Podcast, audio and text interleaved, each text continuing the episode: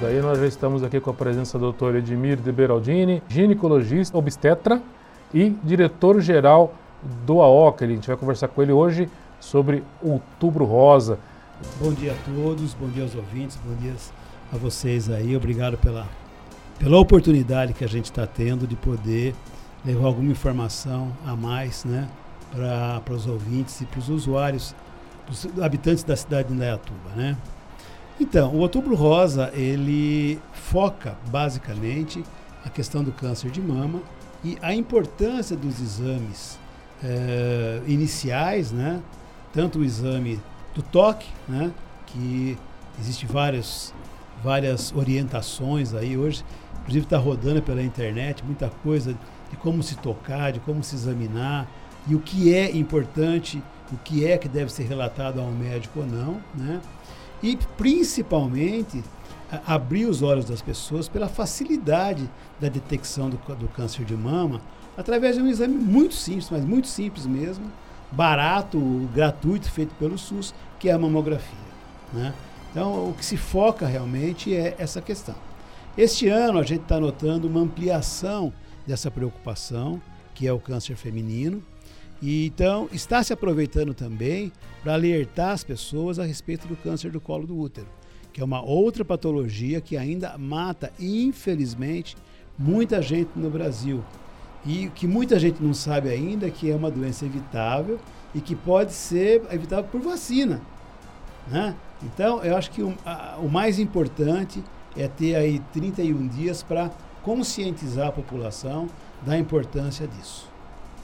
Doutor Edmir, em relação, você falou sobre esse exame, mamografia. Antes a mulher pode fazer em casa, geralmente é, sempre foi indicado que a mulher faça esse autoexame em casa. Mas esse autoexame, é, ele vai mostrar, por exemplo, uma diferença ali, no, um nódulo muito inicial. É importante, mesmo fazendo essa, essa, esse, essa verificação em casa, ela fazer é, realmente o exame de mamografia?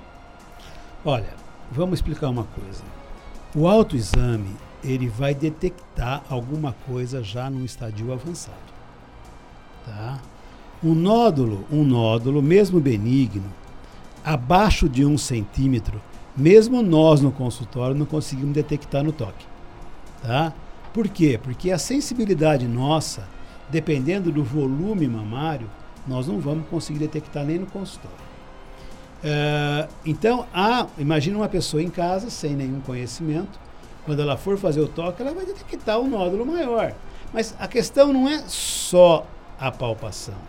Existe uma coisa muito importante no que se pode fazer em casa, que é a observação da mama, né? Se a mama mudou de formato, se a mama tem algum engurgitamento, se o mamilo mudou de lugar, se tem alguma deformação na mama, se está saindo algum líquido pelo bico do seio. Então são várias observações. É óbvio, isso não precisa ser feito todo dia, né? Mas que eventualmente a mulher possa se observar com mais atenção, olhar a sua mama com um pouco mais de atenção, né? Então a detecção realmente não é fácil, né? É, alertar também que eh, não são todas as mulheres que estão aptas a fazer mamografia, né? A mamografia, ela é, é orientação, isso mundial, de ser feita a primeira mamografia aos quarenta anos, né? Excepcionalmente, nas pacientes ou nas mulheres que tenham familiares próximos, tipo mãe, irmã, tias maternas, com câncer de mama, esse exame pode voltar para mais cedo, trinta e cinco, trinta anos, dependendo da importância, né, eh, familiar disso, tá? Doutor, o senhor falou do, do, da hereditariedade aí da questão do câncer. Câncer de mama para câncer de mama. Câncer em outra parte do corpo. Pode virar um câncer de mama numa filha, numa neta, por exemplo? Não, não existe esta, essa reciprocidade, entendeu? É, câncer de mama, ele é muito específico. Inclusive hoje existem marcadores tumorais, né? Marcadores, não, não só marcadores tumorais, mas marcadores genéticos, né? Então quando a mãe, ou uma filha, ou um parente próximo, uma mulher próxima de família tem câncer de mama, é possível, através de marcadores genéticos, avaliar a possibilidade que essa mulher também tenha de ter câncer de mama. É, em relação a esse assunto, nós temos participações de algumas ouvintes já perguntando. E a Doralice, da Vila Brizola, ela mandou uma mensagem pra gente. Isso já aconteceu é, lá em casa em relação ao meu marido, é, em relação a outro tipo aí é, de câncer. Por que fala da importância da prevenção do câncer todo ano? E se vamos no postinho querendo fazer os exames, em alguns eles não marcam, dizem que é para fazer de cinco em cinco anos. E aí, dentro desse tempo não pode aparecer o câncer? É, isso aí é uma confusão que a gente precisa explicar o que, que aconteceu em Indaiatuba especificamente. Em Indaiatuba, uh, se não me engano, há quatro ou cinco anos atrás, nós part- começamos a participar de um projeto mundial envolvendo a Unicamp, envolvendo um laboratório uh, que faz a detecção do H P V, do vírus, e não mais o câncer, o, a, o exame de Papanicolau, né? O exame de Papanicolau a gente continua fazendo todos os anos. Você detecta células que eventualmente vão virar células neoplásicas no futuro. No caso do vírus, eh, o vírus ele está associado a noventa e nove por cento dos casos de câncer de colo de útero, né?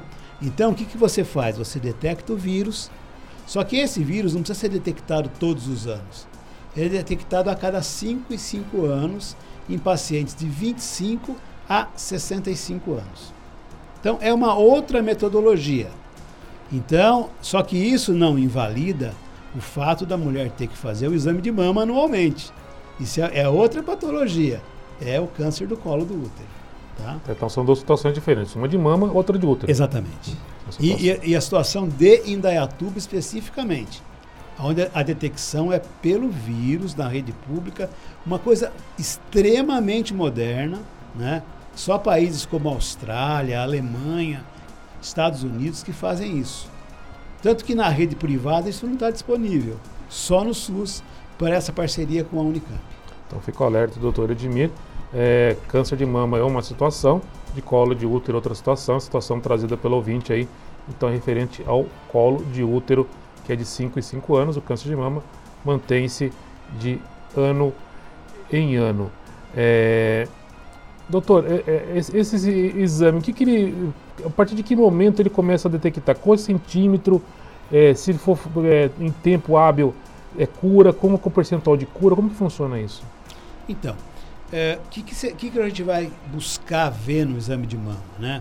São as primeiras imagens de modificação do tecido mamário que possam sugerir câncer de mama. Assim, eu posso te dizer que das imagens de mama que aparecem, são nódulos, são cistos, sei lá, noventa por cento são benignos, né? Existem outras coisas que são microcalcificações, que são nódulos deformantes, né? Que são uh, características peculiares do câncer de, de mama. Ele acontece só em menos de dez por cento dos casos, muito menos de dez por cento. Né? E o que, que nós vamos buscar? Nós vamos buscar essas imagens na mamografia e que depois, com o auxílio da ultrassonografia, você vai fazer punções na mama para você fazer o diagnóstico antes de operar o paciente, né? Porque o prognóstico do paciente, eh, ele não depende só do tamanho do nódulo, das características, ele depende fundamentalmente do tipo de tumor que nós estamos avaliando. Na mama você pode ter um tumor do tecido conjuntivo, você pode ter um tumor do tecido canalicular, você pode ter um tumor glandular. Então, ah, câncer de mama é câncer de mama. Não, existe uma multiformalidade do câncer de mama. E dependendo do prognóstico, dependendo da celularidade, é, o, é, é, é a conduta. Uma coisa mais simples, você retira o nódulo, está resolvido. A gente chama de C A in situ, só está ali no nódulo e tal. É, se é uma situação é, mais, é, mais preocupante, você pode fazer uma setorização da mama, tirar um quadrante, né? Divide a mama em quatro, tira um quadrante da mama. Se é uma situação mais preocupante em termos de célula, tem que fazer a mastectomia, retirar a mama. E muitas vezes, quase sempre, é, junto, fazer a avaliação do tal do gânglio sentinela, que é um gânglio que faz a drenagem linfática da mama. E aí você vai saber se o câncer tem possibilidade de estar se espalhando ou não. Doutor, temos outra participação, a Lucelena. Ela pergunta aí de uma forma geral: estou na menopausa. Meu médico disse que não posso fazer reposição hormonal porque minha mãe teve câncer de mama. Isso é real? Ela está com essa dúvida. Olha, isso é real, né? Por quê? Porque na reposição hormonal a gente utiliza um hormônio chamado estrogênio, que é o hormônio que a mulher perde quando os ovários perdem a função, né? Uh, então, a reposição hormonal com estrogênio, ela não vai poder fazer. Mas existem substitutos hormonais que ela pode utilizar, né?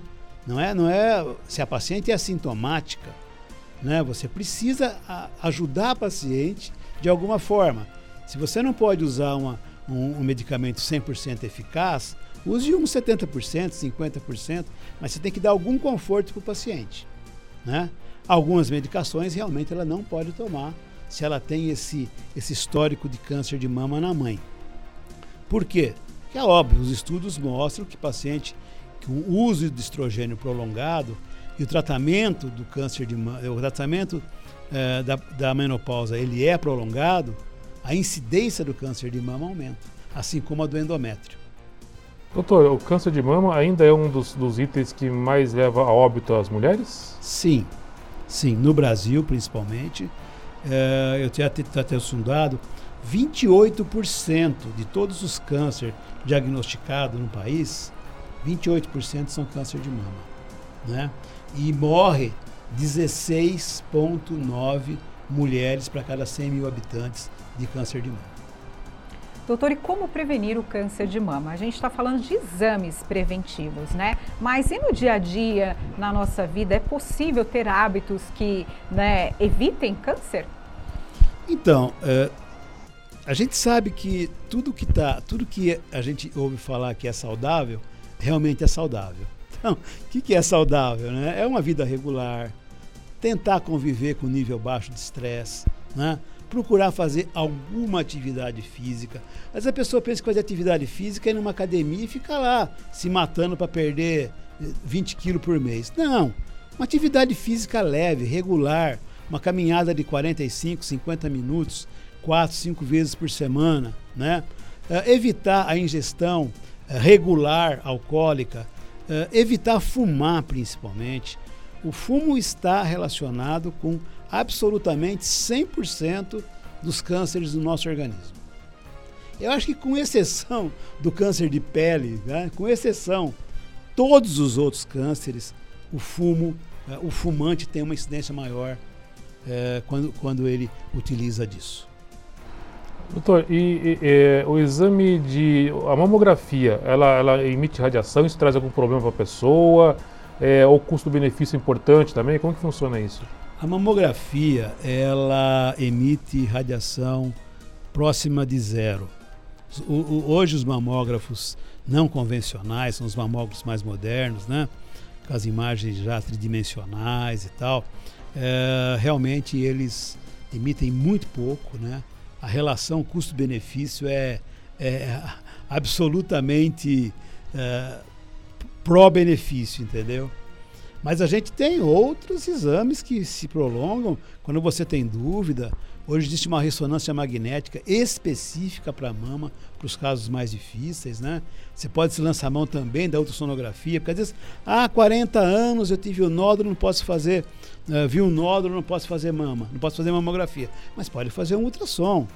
Então, o, o, a bagagem de diagnóstico hoje, ela é bastante complementar, né, e à disposição de qualquer cliente. Doutor, é, nós temos um áudio de um ouvinte, a Sueli Bonar mandou um áudio para a gente, vou pedir para o Leandro soltar esse áudio, é, um áudio da nossa ouvinte, Sueli Bonar. Bom dia, doutor Edmir. Doutor Edmir é um médico maravilhoso, ele fez minha cirurgia já faz nove anos, nunca mais tive problemas. É uma pessoa iluminada, doutor Edmir. Aqui quem está falando é Sueli Bonar.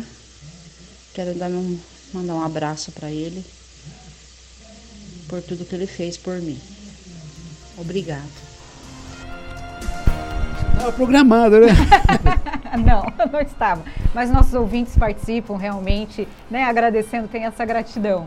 É, eu, eu fui funcionário público da Prefeitura de, de Indaiatuba durante é, mais de trinta anos, né? E nesse, desses trinta anos, quase vinte e cinco anos, eu passei operando pacientes, né? Então, eu toda segunda-feira de manhã, durante vinte e cinco anos, eu e meu colega Ari Magnusson, estávamos no centro cirúrgico às sete horas da manhã, operando pelo menos duas pacientes. Então, ao longo desses vinte e cinco anos, eu operei um sem número de pacientes, né? E mais os, os partos que a gente fez aí é, ao, ao longo desses anos, né? Então, eu há três anos atrás, eu parei de fazer cirurgia, né? Tenho quarenta e três anos de formado, é, foi a hora de dar um tempo, né? É porque eu faço outras atividades hoje, administrativas, além da medicina, né? Foi um outro campo que, que eu me envolvi, que, com plano de saúde, hospital, cooperativa, então coisas diferentes, mas ainda no ramo médico, né? Então, ainda faço consultório, mas é, é emocionante quando alguém reconhece o que a gente fez por eles, né? Doutor, falando em consultório, nesses últimos dezoito meses aí, É, como que foi o movimento de consultório, especificamente de câncer de mama? Teve muita procura? Como que foi essa movimentação nesse período de pandemia? É, a gente assim, tem, a gente tem que fazer um histórico, né? O que é que aconteceu em março, a partir de março de dois mil e vinte, né? Para o que está acontecendo agora, né? Eu posso dizer para você que eh, pelo menos, pelo menos aí cinquenta por cento a sessenta por cento das pessoas deixaram de se cuidar preventivamente em dois mil e vinte, tá? Muitas clínicas fecharam, muitas clínicas colocaram algumas restrições, né? É, a massificação da mídia a respeito de transmissão. Não estou criticando a mídia, estou dizendo que só se fala de Covid, só se falava de Covid o tempo todo, né? Então muitas pessoas ficaram inibidas de, de sair de casa, de ir para o médico. É, nós ainda, eu, assim, a nível de consultório, como eu tenho feito pouco consultório, eu ainda não vi reflexo de, desse fator complicador. Até porque, óbvio que esses pacientes vinham fazendo isso regularmente, né? Mas algum reflexo vai ter num futuro muito próximo, né? Em função de, dessa, dessa, dessa pausa, né? nesses exames, nesses exames preventivos.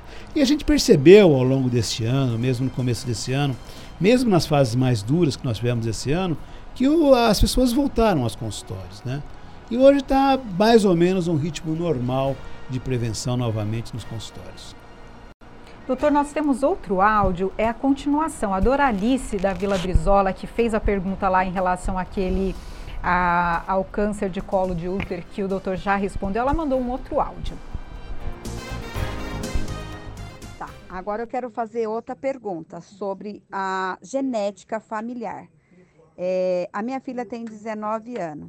Tem genética na família da parte do pai dela, inclusive vários tipos de câncer.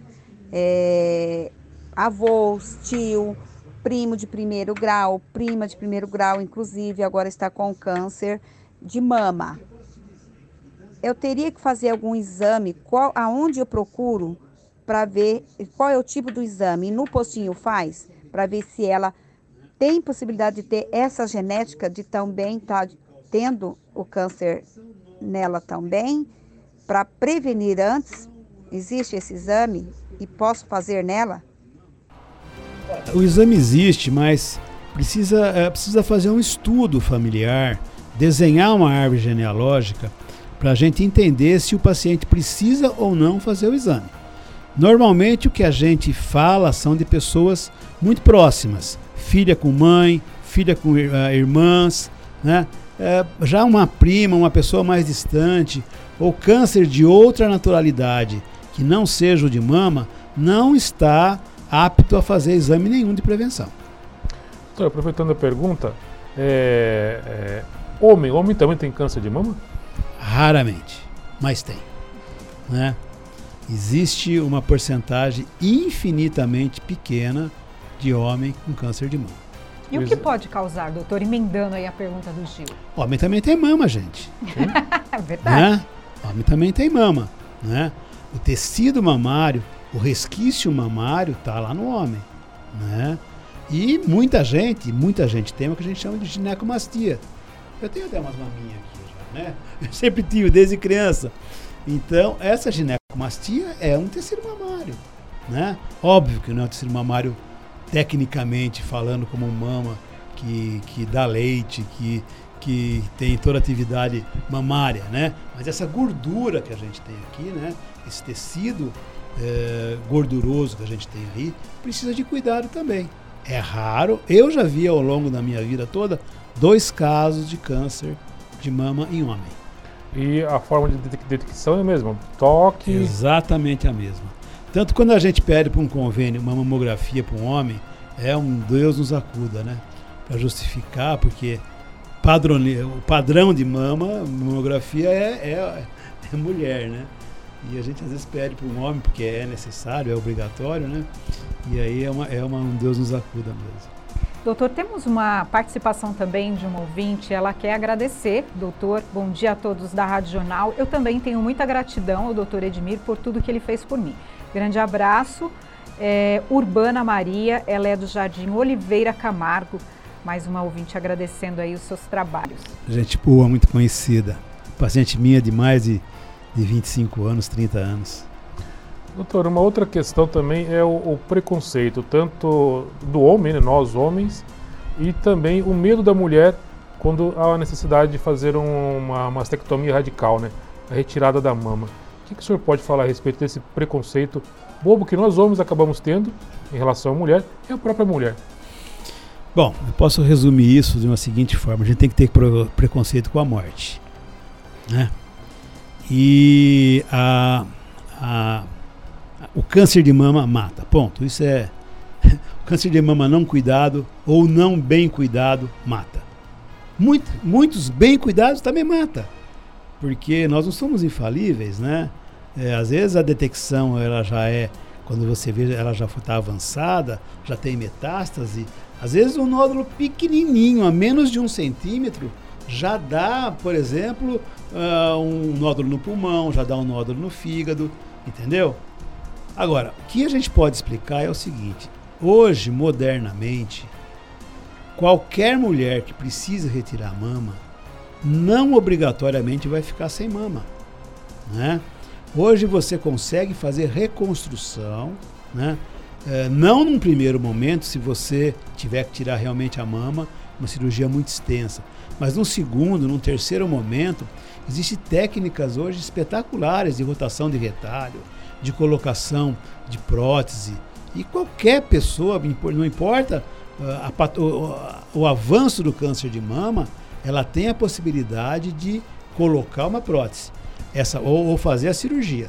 Essa cirurgia é obrigatoriamente coberta pelos convênios, quando ela é reconstrutora, e ela é disponível pelo SUS também, né? Então, esse é um fantasma, é óbvio, né? A mama é... Vamos dizer assim, é, é uma coisa de culto, né, do corpo da mulher, né? Mulher, mulher cultua três coisas, né? É mama, cintura e bumbum. Então, isso no nosso meio. Então, e a mama é um dos mais importantes. Então, é, se alguém receber esse diagnóstico, receber esse, esta, vamos dizer assim, esta, essa fatalidade que tem que fazer... Faça o que tem que fazer, aceite o que tem que ser feito e se prepare com uma reconstrução, né? Porque é absolutamente possível em qualquer um dos casos. Temos a participação de um ouvinte, ela pergunta o seguinte: ela está na menopausa, tirou um ovário, mas tem um ainda, e ela quer saber se ela precisa de reposição hormonal e se o próprio corpo da mulher dá sinais de que ela vai precisar de reposição. É... Na realidade, a reposição hormonal moderna, né? Nós passamos por várias fases, né? Teve uma fase que tinha que dar hormônio para todo mundo, era uma coisa obrigatória, compulsiva, né? Conclusão, aumentou o número de câncer. Hoje nós estamos numa fase, eu principalmente, eu estou numa fase que eu analiso demais a paciente antes de prescrever a terapia de reposição hormonal, né? Primeira coisa, sintomatologia. É, paciente que necessita de hormônio, ela tem que ter uma sintomatologia é, característica e que a atrapalha na sua vida, né? É, isso é fundamental. Eu, eu discuto sempre com o paciente o risco-benefício, né? É, você, quer, você quer viver bem quinze, vinte, trinta anos, ter uma qualidade de vida boa, mesmo se arriscando a poder ter alguma coisa ou não, né? Então, a reposição hormonal ela é individualizada, não pode ser massificada para todo mundo. Você tem que analisar paciente por paciente, droga por droga para cada paciente, mas fundamentalmente discutir com o paciente a relação custo-benefício. Essa paciente que tirou um ovário, a, a mulher ela pode ser normal, ter sua produção hormonal, tendo apenas um terço de um ovário. Então, é provável que o fato de ter tirado um ovário não vai impossibilitá-la de alongar a vida, a vida sem menopausa dela, né? Que no, no Brasil é ao redor dos cinquenta anos. Uh, e aí sim, quando ela entrar na menopausa, avaliar com o médico dela a necessidade ou não de fazer reposição hormonal. Só o fato de ter tirado um ovário não quer dizer que ela tenha que adiantar, que ela tenha que começar a tomar remédio antes, absolutamente. Doutor, agora falando um pouco de câncer de colo de útero. É, além da vacina, alguma outra forma de prevenção? Olha, é muito difícil prevenir o câncer do colo de útero. Assim como o da mama, é quase impossível a prevenção. É óbvio que tem algumas coisas que podem ah, facilitar, né? Por exemplo, pacientes, pessoas com múltiplos parceiros, né? Ou que tiveram ao longo da vida múltiplos parceiros. É, pessoas que ao longo da vida tiveram N infecções vaginais, né? É, doença sexualmente transmissível. Isso possibilita o aparecimento do câncer de colo do útero, que, como eu falei, ele está relacionado com um vírus. E esse vírus pode ser transmitido sexualmente, entendeu? Mas é, é difícil evitar. Difícil evitar porque ele já, também já não é tão frequente como o da mama, né? Apesar de, da mesma forma, ser, é, vamos dizer assim, é, ser fortuito, né? Não dá sintoma, né? E quando ele avança, ele é extremamente grave. Não dá nenhum sinalzinho, nenhum sintominha, nada, nada, nada. Nenhum. Silencioso. Silencioso, absolutamente silencioso. Doutor, a gente está aí nessa campanha, né, Outubro Rosa, e a gente fala de prevenção, de exames que as mulheres deveriam fazer, é, precisam fazer, né? É, é importante a gente frisar que são exames, é, eu pelo menos não sinto dor na mamografia. Não, não, não é um exame que vai causar dor na mulher? Em absoluto, em absoluto. Existem pessoas, né, a gente, que tem diferentes níveis de sensibilidade, né? Tem pessoas que no consultório, você palpando a mama, ela tem dor. Óbvio que se ela for numa máquina que vai prensar um pouquinho a mama dela, que vai mudar de posição, vai fazer isso, vai fazer aquilo, a margem não está boa, precisa fazer isso e tal, ela vai se sentir desconfortável, né? Mas é absolutamente passível de ser feita em cem por cento das mulheres. Mais alguma dúvida de ouvinte, João? É, Gil, por enquanto não, nós temos um áudio da Sueli, vou pedir para o Robson ouvir para a gente antes de ir para o ar, mas por enquanto é isso. É, então, doutor, pedi para o senhor falar, é, é, reforçar então o objetivo desse período de outubro agora, do, não, tem que ser o ano inteiro, mas outubro foi marcado com esse momento aí para conscientizar e lembrar as pessoas. Eu lembrei de uma pergunta importante. Agora, com a vacinação da covid dezenove, eu li é, e gostaria que o doutor esclarecesse isso. Em relação à vacina, tem que esperar um tempo aí para fazer a mamografia ou não? Não, em absoluto. Em absoluto. A vacinação do Covid, ela não inibe nenhum tipo de evento que a mulher possa fazer, né, para se prevenir. Absolutamente nenhum. Ela pode tomar vacina hoje, de manhã e à tarde no médico, não tem nenhum problema. Daí uma semana fazer a mamografia, sem nenhum tipo de problema, tá? E tem que tomar a vacina, as três doses. Quem tem for... que tomar, eu já tomei as três, já estou vacinado triplamente, graças a Deus. E o que for disponível Quando chegar o seu alertinha lá no seu e-mail, vá. Vá, porque também eh, não vamos nessa de que ah, tá passando, tá melhorando. Não, só tá morrendo um pouco menos de gente. Tá, então a experiência do doutor que tá lá no hospital quase que vinte e quatro horas, é diretor-geral do hospital. Se ele não tá presencialmente, alguém tá ligando para ele, passando alguma informação, porque é a função dele lá no hospital. É coordenar toda a, essa questão aí. Eu recebo, eu recebo notícias full time, vinte e quatro horas por dia, é, então. Inclusive sábado e domingo. Então, e estive presente no hospital esse tempo todo, eu tenho meus horários, meus, vou todos os dias no hospital. Então, a gente acompanhou diariamente a angústia toda, a dificuldade com o médico, dificuldade com o leito. Isso foi é um, outro, é um capítulo à parte, né? A pandemia é um capítulo à parte. Então tá aí o depoimento de quem está lá na linha de frente, vinte e quatro horas, acompanhando e sabendo tudo o que acontece dentro do hospital. E posso informar que não parou de internar, não. Tá pouca gente, mas de ontem para hoje já internaram dois. É, então, então tá aí, ó, já trazendo informação pra gente. Já liberado aí o áudio. É, então, doutor, vou pedir para o senhor fazer esse novo, mais uma vez esse alerta. E lembrar as pessoas que não só em outubro, mas o ano inteiro, né? Lembrar também o esposo para orientar a esposa, o filho para orientar a mãe, enfim. A família toda se unir nesse momento aí para fazer esse tipo de exame. É, o, esses meses, né, que foram, que foram definidos aí, é, são meses de alerta na realidade, né? Então nós temos o novembro, o novembro azul, o outubro rosa, é, é aquilo, sabe? Para lembrar as pessoas que estão atrasadas com o seu exame, né? Porque a mulher, a mulher minimamente organizada, né? Ela tem a sua data ali no ginecologista, sua data ali no cardiologista, uma vez por ano, não precisa mais do que isso, né? Então ela já sabe, ela já tem o caderninho dela, já sabe, ela olha o exame, ela faz um ano que eu fiz, preciso voltar no médico e tal. Então esse alerta, né? É o alerta, primeiro para quem nunca fez. Né, que está chegando na idade, nunca foi ao médico, nunca colheu um Papanicolau, é um alerta, né?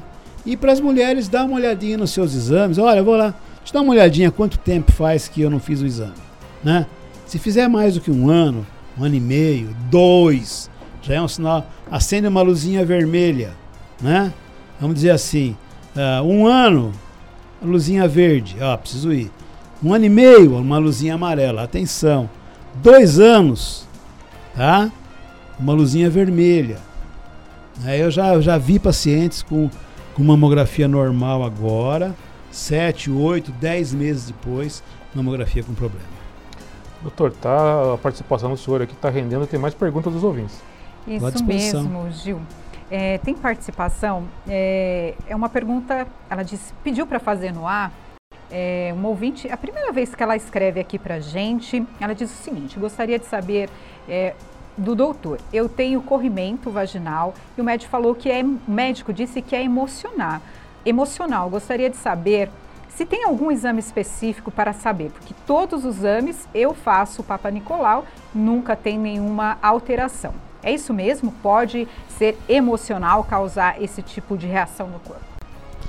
É, vamos separar as coisas, né? O, o exame de Papanicolau, ele não é feito para ver corrimento, né? O exame Papanicolau, ele é feito para diagnosticar alteração celular que possa sugerir uma patologia cervical mais grave, câncer de colo de útero. Bom, fortuitamente, às vezes, no exame de prevenção, eh, na lâmina pode aparecer uma bactéria, um fungo, e a pessoa... Eh, E a pessoa registrar isso. O que, a patologia que provavelmente o médico está se referindo para essa paciente é uma doença chamada candidíase, né? A candidíase é, assim, noventa e nove por cento das mulheres tem a cândida como um parasita no corpo, né? Em determinadas situações pode desenvolver a doença que é a candidíase. Então ela fica lá, ela fica lá em repouso, a gente chama de esporo, né? Esporozinho fica lá em repouso. O paciente tem um período de estresse muito grande, né? Tensão, irritabilidade. Isso baixa a resistência e esses esporozinhos se transformam na cândida, né? Se transformam na doença e vai dar o corrimento. Realmente, geralmente com vermelhidão na, na vulva, com prurido vaginal, um corrimento parecendo uma natinha de leite, né? Então isso é, é, é bastante comum e pode realmente estar ligado com o emocional. Doutor, é uma pergunta que me surgiu agora aqui. Tem, tem relação alteração menstrual com câncer de mama ou de, de útero? Absolutamente nenhuma. Hum, Tanto uma... que hoje, modernamente, as mulheres não querem mais menstruar. Ou ela coloca um DIU de Mirena para não menstruar mais, ou toma um anticoncepcional constantemente. É, esse tabu da menstruação, graças a Deus, ele vem diminuindo um pouco, né? É, de dar tanta importância para a menstruação. A menstruação é simplesmente só uma, vamos dizer assim, uma, uma falha numa paciente que não engravidou. Né? Porque a, o corpo da mulher, ele é preparado para engravidar todo mês. Né? Todo mês a mulher que não faz nada, todo mês ela ovula. Então a menstruação é, é, a, é a frustração da gravidez. Não, eu tinha pensado por esse ângulo. Entendeu? É, a Rosana dá o depoimento dela. Boa tarde. Sempre fiz meus exames anuais. Em dois mil e dezenove teve alteração na mamografia. Fiz biópsia e exame e recebi o diagnóstico de câncer de mama. É, então esse é o depoimento da nossa ouvinte Rosana, que sempre participa aqui conosco. Tem também uma pergunta, doutor, não sei se o senhor quer comentar alguma coisa do depoimento da Rosana, mas tem uma pergunta da Sueli novamente. Ela diz que fez histerectomia e possivelmente ela diz que foi orientada para fazer a reposição até os sessenta e cinco anos. Então, ela pergunta se teria obrigatoriamente que fazer essa reposição hormonal. O senhor já falou sobre isso é, também, mas ela insistiu na pergunta, ela quer saber sobre isso. Em relação ao primeiro caso, né, é, é exatamente aquilo que eu falei. Né? É, você tem que fazer todos os anos, porque de um ano para o outro você pode ter uma surpresa desagradável. Só que é uma surpresa desagradável que você vai ter no início, né? E não uma surpresa desagradável que você vai ser tardiamente, dois, três anos depois. E no caso da Sueli, eh, ela tem que seguir orientação médica e tem que ver eh, a sintomatologia dela, se é possível, se é necessário que ela tome ou não ah, o, o hormônio mais tempo, né? O, o maior perigo que a gente tem da hormonoterapia não é nem o câncer de mama. O câncer de mama é... é uma incidência maior, mas é menos do que o câncer de, ovário, de, de útero, de endométrio. Então, quando você tira o útero, faz uma histerectomia, a reposição hormonal é um pouco mais tranquila. Doutor, tem aqui a participação da Cláudia Andretta no Facebook também. Ela aqui diz que está acompanhando o jornal, parabeniza a entrevista e diz que é paciente do senhor, de muito tempo atrás, quando ela, ela tinha convênio, hoje ela não tem mais. Ela disse que o senhor salvou a vida dela lá no passado. Parece que teve um aborto no sétimo mês. E o senhor, o senhor, ela disse que o senhor foi o único que conseguiu ajudá-la naquele momento difícil da vida dela. Então ela disse que tem eterna gratidão pelo senhor. É a Cláudia Andretta é, participando aqui com a gente no nosso Facebook, doutor. Um alô para a Cláudia. É, são, a gente tem muita história, né? Eu trabalhei muitos anos no hospital. Assim, quando eu falo anos, era de ficar dias e dias dentro do hospital, né? Primeiro porque eu estava começando a minha vida e segundo porque eu trabalhei com o doutor Renato Rijo. O doutor Renato Rijo praticamente morava dentro do hospital, né? Então, durante seis anos eu ajudei o doutor Renato Rijo em cirurgia. Muito prazer, me aprendi muito com ele, né? Então, nós praticamente morávamos no hospital, né? Então, nós tivemos aí possibilidade de ajudar muita gente e isso é muito gratificante. Eu acho que isso... Isso é o que, é o que sobra para a gente depois de muitos anos de profissão, né? Que é a gratidão dos, dos pacientes. Doutor, uma estatística de quantos partos o senhor fez nesses quarenta e poucos anos de profissão? Ah, é difícil, né? É muito difícil porque... É... Quantos indaiatubanos passaram pela mão do senhor? Muitos. Mas é que, é que antigamente a população era menor, né? Mas a, a minha média, a minha média de parto entre SUS e convênios que eu fazia era uma média de vinte e cinco, trinta, até quarenta por mês. No período mais... Eu já tive dia de fazer no hospital doze partos, num dia. É, a Avaldo Nova Indaiá diz o seguinte, que essa entrevista é muito esclarecedora, pergunta o nome do doutor, doutor Edmir, e pergunta se o senhor é oncologista, ginecologista. Isso, ginecologista? Não, não, eu só sou ginecologista. Eu sou... Não sou, não fiz oncologia, né? É, então, o que, que a gente faz? A gente faz, a gente faz o básico, né? O preventivo, e faz o diagnóstico, e depois a gente, quando precisa, encaminha ao oncologista, que hoje é uma especialidade à parte, né? A oncoginecologia, ela é à parte. Tanto que a gente ainda, na oncoginecologia, nós ainda temos duas subdivisões, né? Ma, ma, mastologia, né? E a oncoginecologia pélvica, né? Que é quem cuida do restante das patologias. Mas o primeiro atendimento, especificamente nesse é caso, básico, né? É cai no ginecologista. Exatamente. Né? E ela pergunta também, doutora Val, do Jardim Nova Indaiá, onde o doutor atende? Eu não vim aqui fazer merchandising, né? Pode fazer, pode fazer. Mas eu, eu tenho, na realidade, eu tenho clínica, nossa clínica é muito antiga, né? Nossa clínica foi inaugurada em mil novecentos e noventa e oito, né? noventa e oito não, oitenta e oito, né? É em frente, é a clínica integrada, em frente o, o Pão de Açúcar, né? Uma clínica tradicional na cidade. Aliás, a primeira clínica que foi construída para ser clínica na cidade. A gente sempre teve clínicas adaptadas em casas, né?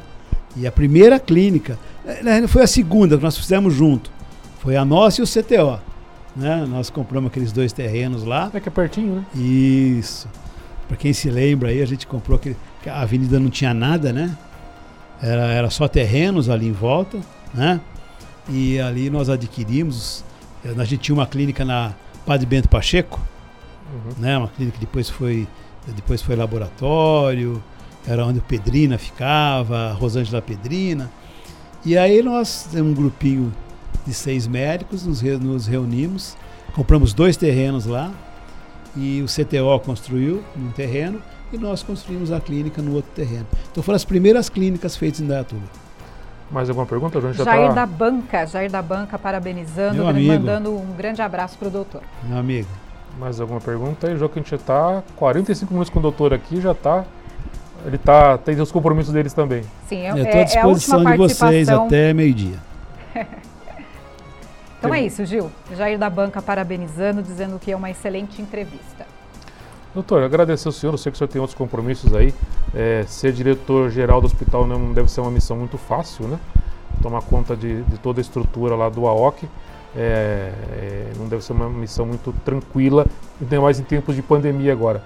É, você gostaria de ter mais uma? Apareceu mais uma? Na verdade, um agradecimento. Lucelene, do Jardim Alice, ela disse que o doutor Edmir salvou a vida dela e da filha. Em dois mil e um foi um parto de alto risco.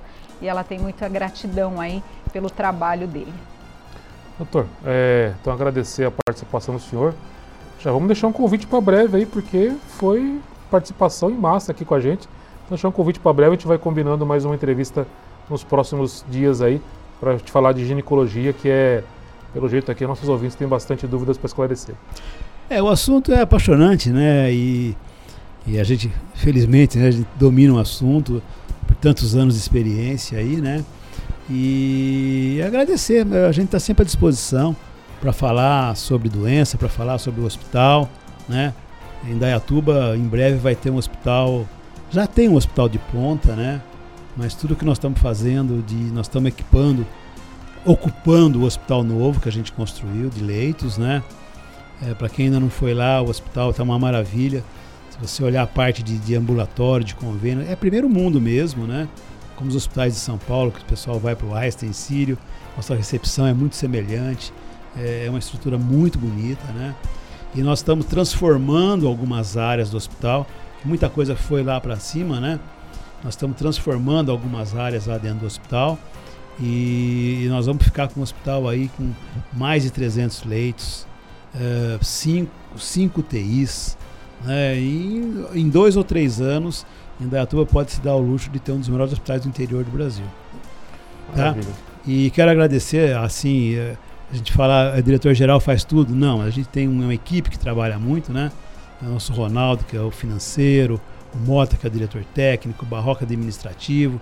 Então, eu estou aqui porque alguém está fazendo alguma coisa lá, né? Então, eu quero agradecer também aos meus parceiros, que a gente trabalha junto há muito tempo. E o nosso comandante, né, que é o seu Renato, né, que está aí, está confinado, mas participando de tudo, né, por causa das patologias dele, mas é o nosso grande, grande orientador aí em tudo que nós já fizemos. Nós convidamos ele aqui para os oitenta anos da rádio, ele falou, não, não dá, porque agora eu preciso... Da, da rádio, não, desculpa, da, do hospital. Do hospital. É, mas aí ele falou, não, agora não dá, porque eu preciso ficar em casa, o médico mandou ficar em casa. Então, quando ele tiver condições, ele vai estar aqui com a gente também, conversando a respeito do hospital e toda a história, esses mais de oitenta anos aí do hospital. Com certeza, e dessa história eu participei metade, né? Porque aí vocês vêm junto para participar aqui com a gente. Eu cheguei aqui, comecei a trabalhar no pronto-socorro em mil novecentos e setenta e oito. Só tinha oito anos de idade. Malemar, malemar, o meu C R M tinha saído. E desde lá eu tô, assumi todos os postos dentro do, da hierarquia do hospital, né? E sempre trabalhando. E graças a Deus com essa, com esse, com essa, é, com essa receptividade toda da população, né? Obrigado, doutor. Tenha um bom dia. Muito obrigado pela sua disponibilidade do tempo.